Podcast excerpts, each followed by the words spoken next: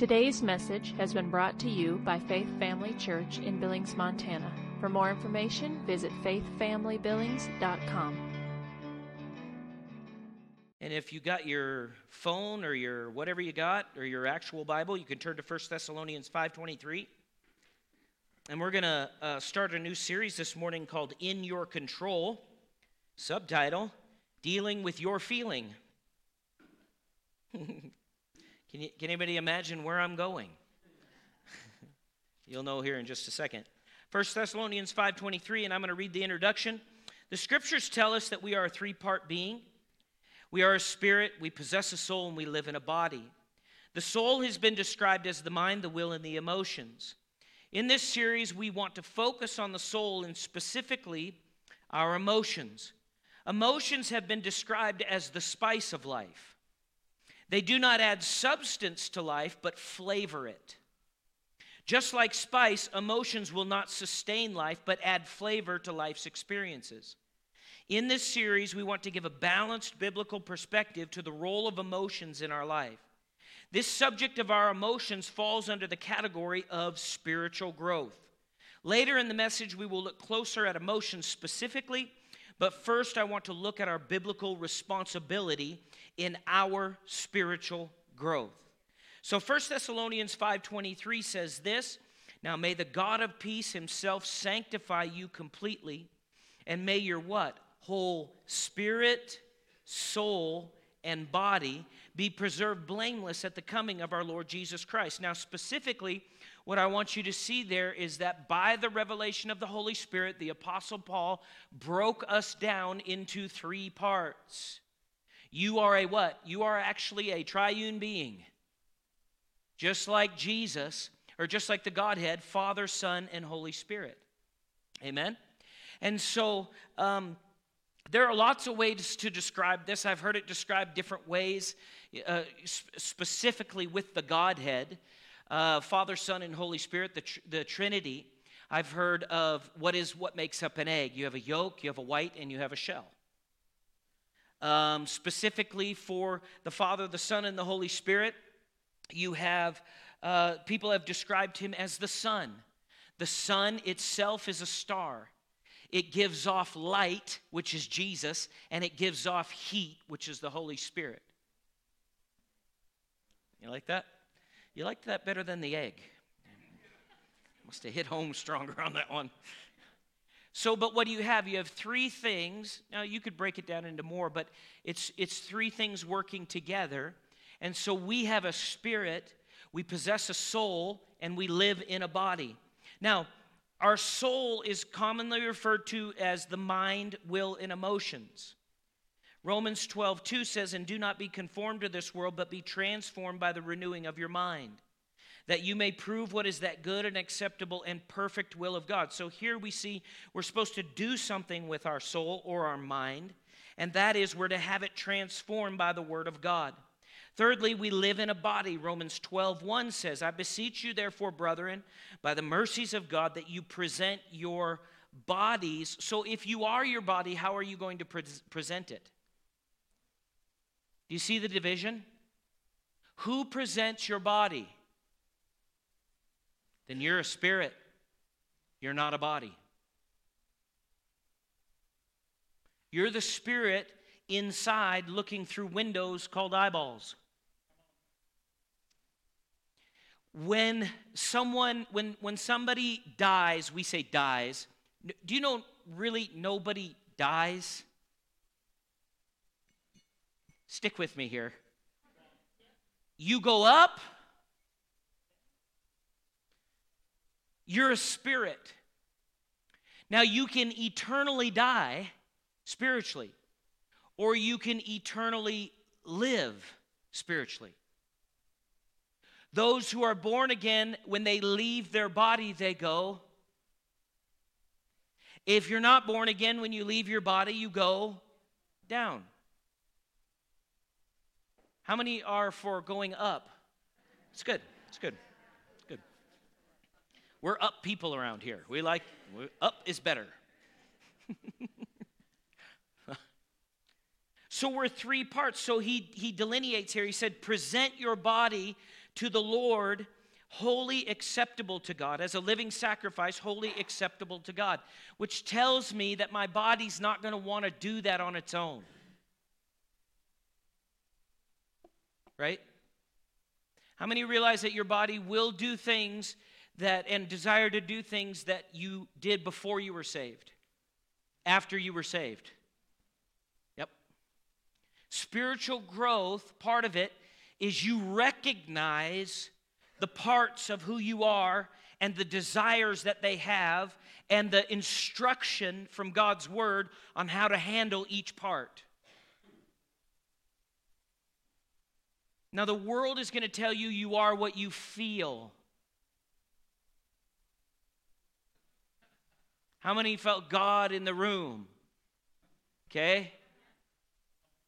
Just get outside and start driving and see if a new feeling comes up. Have your wife say something that you don't like and see if a new feeling comes up. We're not led by our feelings. And I, I, have good news in this you don't have to be dominated by how you feel as a Christian. Now, you may not have understood this, and so you have been dominated by how you feel, but the reality is you don't have to be dominated by how you feel because we have spiritual strength. If the, if the scripture tells us in Romans 12 1 that we can present our bodies to the Lord, then we have power over our bodies. Amen? So we see that. So I do understand this is a very simplified explanation of our biblical understanding of our design, but I want to get to the understanding of the, our soul and emotions rather than spend as much time on this division here. If you would like to dive into my, more teaching on this subject, we did a series in 2021, and it's on the website called Possessing Your Vessel, which is available on the website, so you can search it on the sermons tab if you want to dive into that spirit, soul, body side more. But my first point this morning, and this is what I want to open up with and close with today growing up spiritually requires personal responsibility. Growing up spiritually requires personal responsibility. Personal responsibility. Let's go to 1 Peter chapter 2 verse 1. 1 Peter. It's to your right of Thessalonians. Chapter 2, verse 1 says, We're going to establish that growing up spiritually requires personal responsibility. 1 Peter chapter 2 verse 1 says therefore laying aside all malice all deceit, hypocrisy, envy, and evil speaking.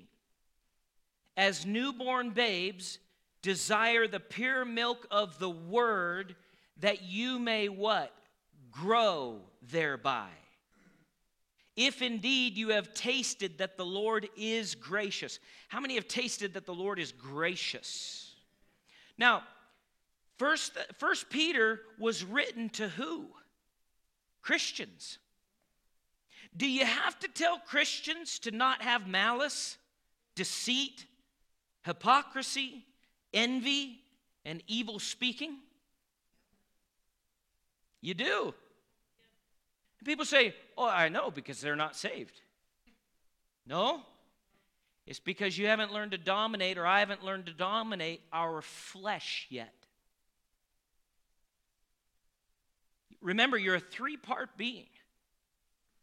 Your flesh will act just like the world if you let it. It will take you right down the same path as the world. In fact, it's one of the biggest issues in the church. I don't know about you, it's, it's really a big issue in my life. I wake up every morning and it's still here.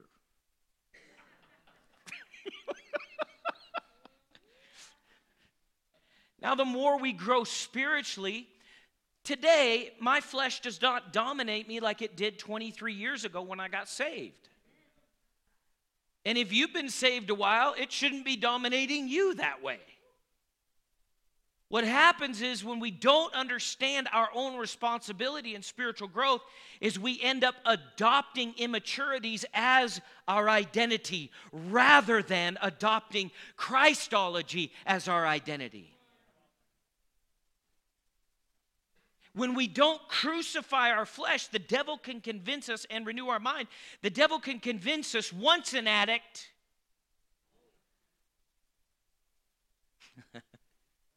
Liar, devil, liar, liar, pants on fire. Come on. You know? I heard Jesse Duplantis say this years ago. When the devil reminds something or says something to you about your present, you just remind him of his future.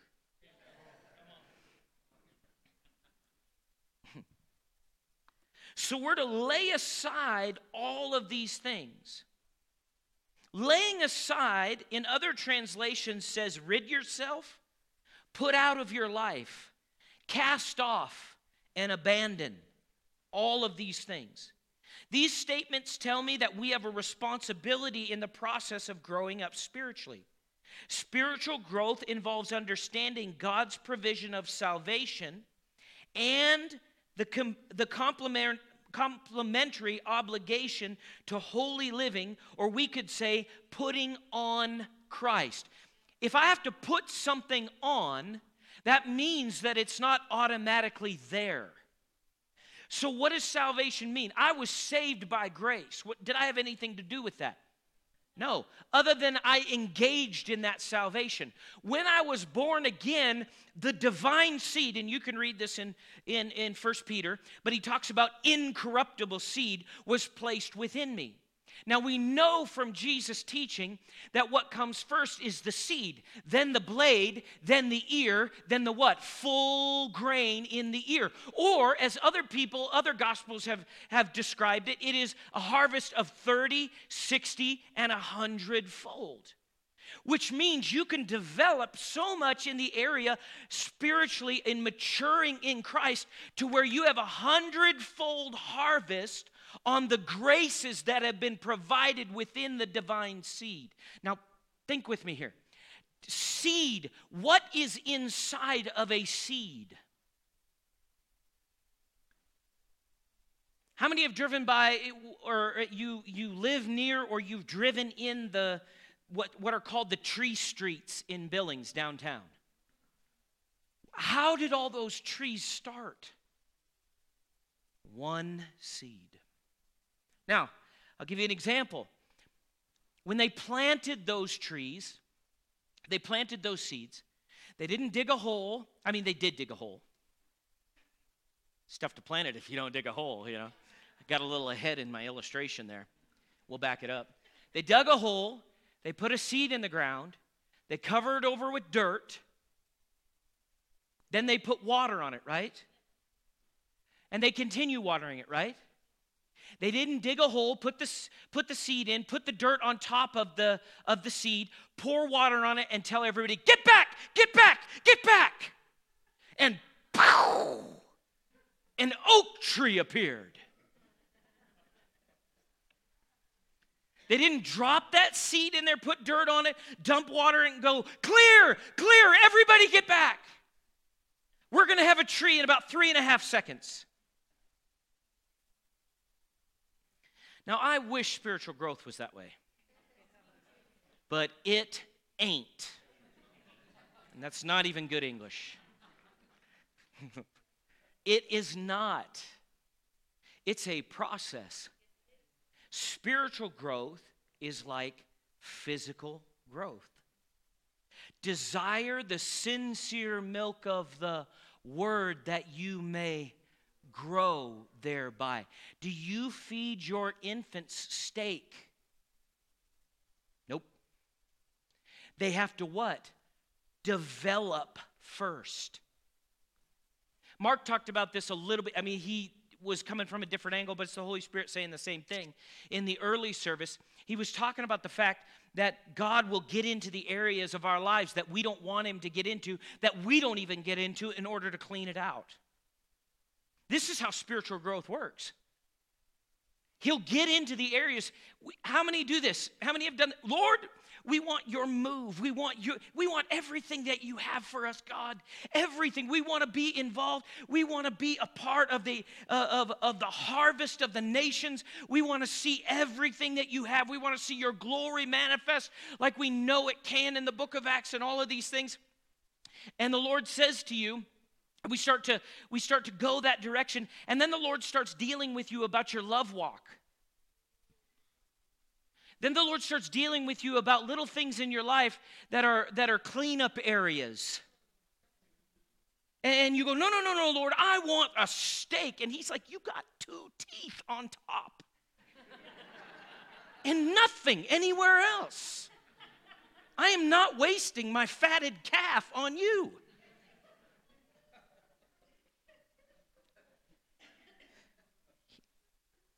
Takes the bottle Oh, it's not too, it's not too warm, okay.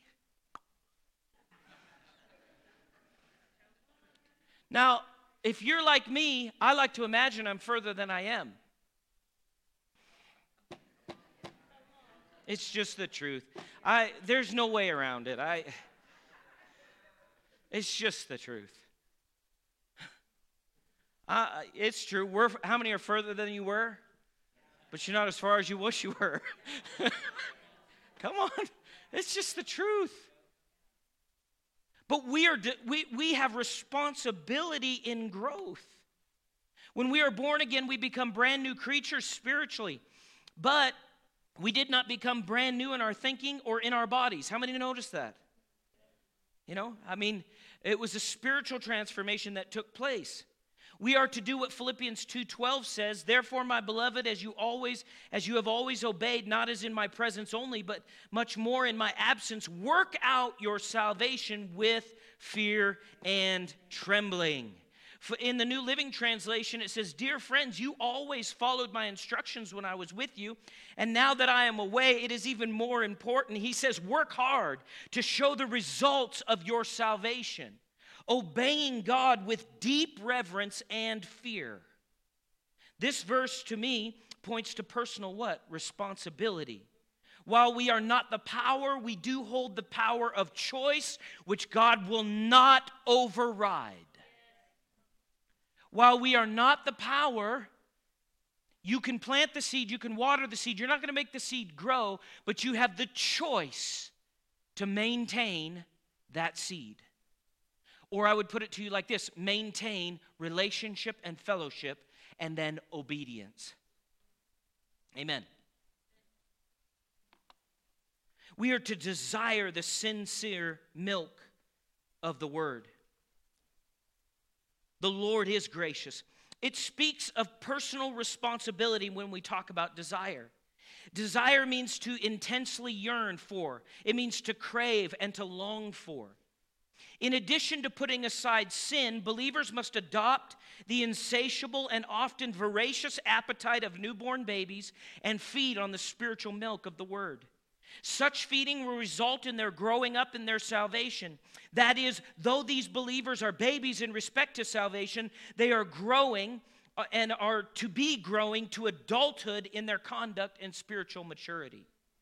Believers should never stop growing to spiritual maturity. And one of the ways they accomplish this is through a steady diet of the Word of God. This verse uses a word to describe the Bible. The word is sincere, which means without deceit or subtlety. The unpolluted Word of God will produce continuous growth until believers experience the grace that was provided in Jesus Christ at salvation. Peter was not contrasting milk with meat or solid food here. Instead, he was contrasting the pure milk of the word with food that is mixed with harmful things. Every false cult needs some other book, tradition, dream, or revelation to establish its doctrines. Believers should continually crave the word in its simplicity and purity instead of going off into the speculations of false teachers. Just stick with the word. Amen. One other verse and we'll wrap up here 1 Corinthians chapter 3 verse number 1. Starting in verse number 1, we're going to go through I believe verse 3 or 4. But verse number 1 says this, 1 Corinthians chapter 3 verse number 1, and I, brethren, could not speak to you as to spiritual, but as to carnal, as to babes in Christ. What did, what did Paul call the Corinthian church? How, now, how would you like that? Good morning, church. You guys, I had a message for you, but you're all a bunch of babies. You can't handle nothing but a bunch of milk. So somebody get the bottles. That's what he's saying. No wonder he wrote letters. Maybe we should just send out emails, you know? Come on, we're growing, amen? The New Living Translation of verse 1 says, Dear brothers and sisters, when I was with you, I couldn't talk to you as I would a spirit, to spiritual people. I had to talk to you as though you belonged to this world or as though you were infants in the Christian life. Can you be an infant in the Christian life? Yes. And I'll just say this I heard a minister say this years ago there's no social promotion in God's kingdom. You say, what do you mean? How many have ever heard of or you know of a situation where some uh, child wasn't passing grades? And there you got this big kid in an itty bitty desk. Spiritually, you could be saved for 30 years and still be an infant. Disappointing, isn't it? So the answer isn't depression, it's get after it. The grace of God and the mercy of God is more than enough. Amen? So, in this chapter, Paul declares to the Corinthians that they were not mature enough to handle certain things he desired to teach them.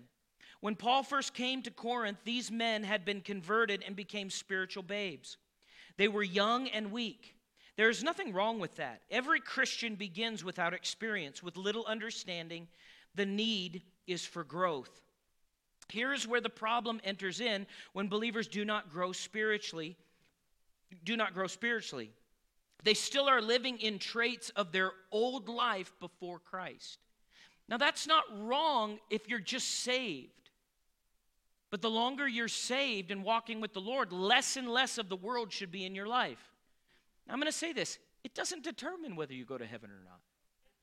Jesus already determined that. Now, there's a balance here, and I'm not going to go into this, but just realize this nobody just loses their salvation. I hate, I hate, maybe too strong of a word. It might not be. I mean, sorry, I'm having a conversation with myself. um, I don't like that phrase, and here's why because it leaves the impression in your mind that somebody's walking along, they slipped on a banana peel, and all of a sudden they're not saved anymore. What happened? I just lost it. No. Nobody just loses it. Now, if you reject Christ, that's a different animal. And I'm not talking about some emotional thing, but it's a deep seated thing, a belief in the heart, just like you had a belief in your heart that Jesus was your Savior. It's something deep. I've met people, oh, I'm never going to serve God. I mean, cussing God. After they were born again. Not good, but they didn't really mean it. They got all over into their emotion and flesh and let the enemy take over, and they started yielding to it and said a bunch of stupid things that they shouldn't have. Amen. How many are married? Okay. How many uh, you don't get to answer this question because you just got married, so there's no way you've experienced any of this. it's too much, huh? Sorry about that. I'm teasing, I'm teasing. so, how many have ever gotten over into your flesh in your marriage and said things you wish you wouldn't? But it didn't end your marriage. Come on, God's not petty.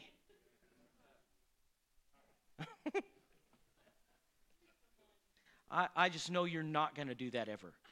But I, I'm believing with you, brother. okay.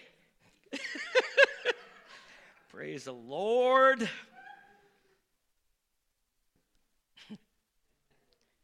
the problem is not that spiritually immature believers are in the church, for all new converts begin as spiritual infants.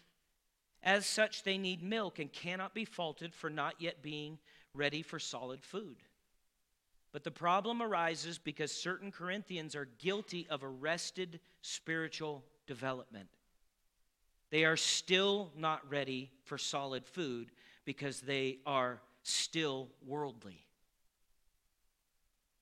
Notice where Paul, by the Holy Spirit, is putting the responsibility of what he is able to teach them. I've met believers that are like, well, I'd go there, but they don't teach anything deep. Can you handle anything deep? It's easy to sit and judge another, it's difficult to look at yourself. So then, even for me, Lord, I want to go deeper in this area. Okay, Sean, can you go deeper in that area? Can you? Every wholehearted, passionate believer desires to know and walk in the mature or deep things of God. But we see here that there are qualifications for those places. Well, I want to see what so and so sees, and I want to. Qualifications. In other words, I'm going to grow, I'm going to develop, and the Lord will take me to places that I didn't understand before.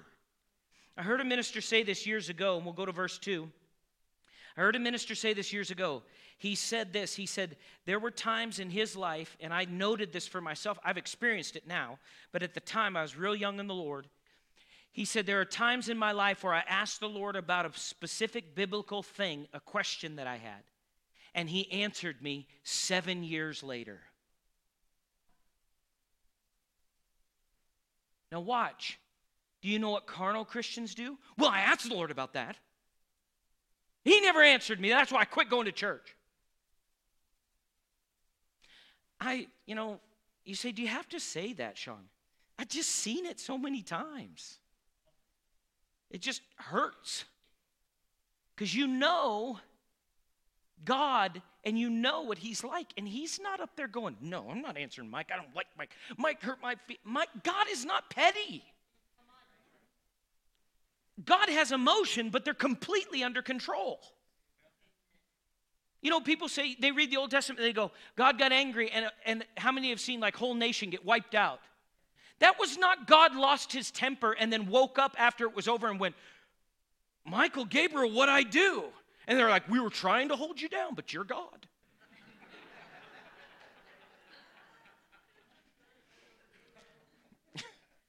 so, you say, Well, preacher, then explain it.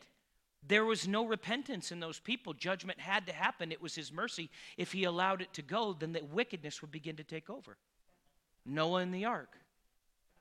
It was the compassion and mercy of God that judged the situation.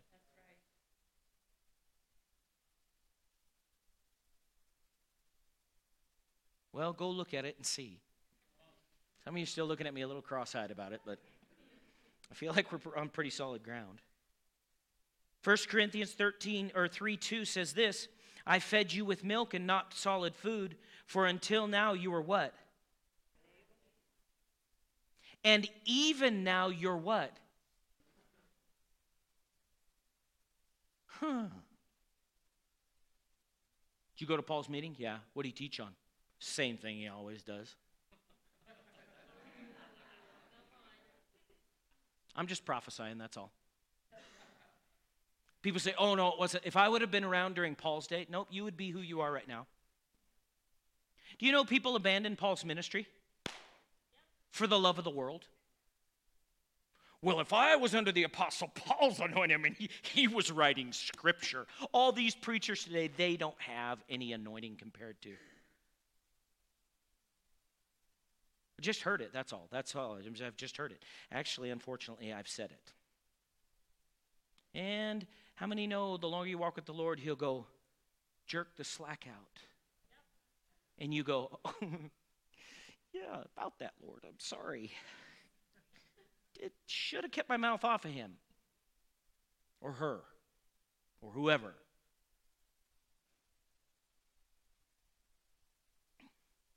Paul just preaches the same old thing. New Living Translation. I had to feed you with milk not with solid food, because you weren't ready for anything stronger. And you still aren't ready. Why are they not ready? Is it because Paul's not teaching deep enough? It's not what it says. Paul is not going, you know what, you guys are right. I am sorry, I'm such a poor leader.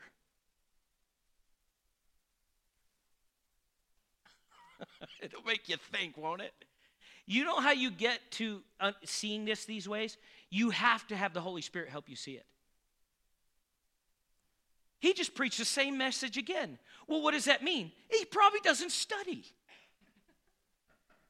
He probably doesn't, he probably just sits around and does whatever he wants all day long and all week long. You know how preachers are. He probably golfs four out of five days. And then on the fifth day, when he knows he has to have a message by Sunday, he opens up some commentary somewhere and digs into it real quick and finds some things that sound interesting and shares it. Or he just goes back to what he's always preached. Or I'm not able to hear something deeper because I haven't done with what I was supposed to in the first place. This hurts me in the feels, but I'm going to control my emotion. but not a bad hurt. It's like Hebrews 12. All I could think of was Hebrews 12, Mark, this morning when you were teaching. Hebrews 12. The Lord chastens those he. Huh. Oh no, grace would never do that. Oh no, grace grace would never do that. Oh, grace would. You just don't know grace in its full personality yet and full import or sides of truth. Why am I disciplined then? What do I know if I get disciplined? He loves me. What do I know if I get disciplined? I'm a child. Have you do you practice going into Walmart and whipping all the kids that aren't listening to their parents that aren't yours? I mean, I want to do it. Of course, I don't think I've been in Walmart in years. Literally, years. You can drive it, you can drive up and they'll bring it out to you. Well, just saying. Then you don't have to see how they dress in Walmart. Yeah, it can be interesting. You don't go into Walmart and go, and see some lady with her kid who's trying to reason with a two year old pitching a fit on the floor. I mean, I'd grab the kid's leg and just start dragging him. You say, oh, that's child abuse. No, I'm just telling him I'm not going to put up with it. You know, I'm not going to go here in the name of Jesus. I'm, I'm not going to go here. Don't do it.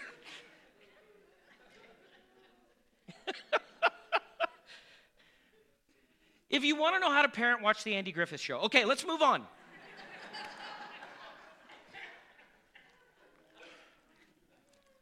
if I'm not allowing discipline, I'm saying I'm not a child. If I'm not receiving discipline, that might be a bigger issue.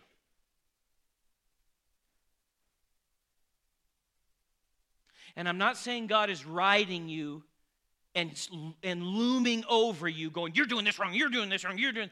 This is fellowship discipline. What do you mean? As you're relational with the Lord, people that have really experienced this, they love it. Because they know, Oh, you're right, Lord, I shouldn't have done that. Yep, okay, I'll, I'll stop doing that. And by your grace, I'll overcome. Make sense? So, is our spiritual development is part of it on us? It is. Thank you for taking the time to listen today. If you would like more information about Faith Family Church, including service times and location, visit faithfamilybillings.com.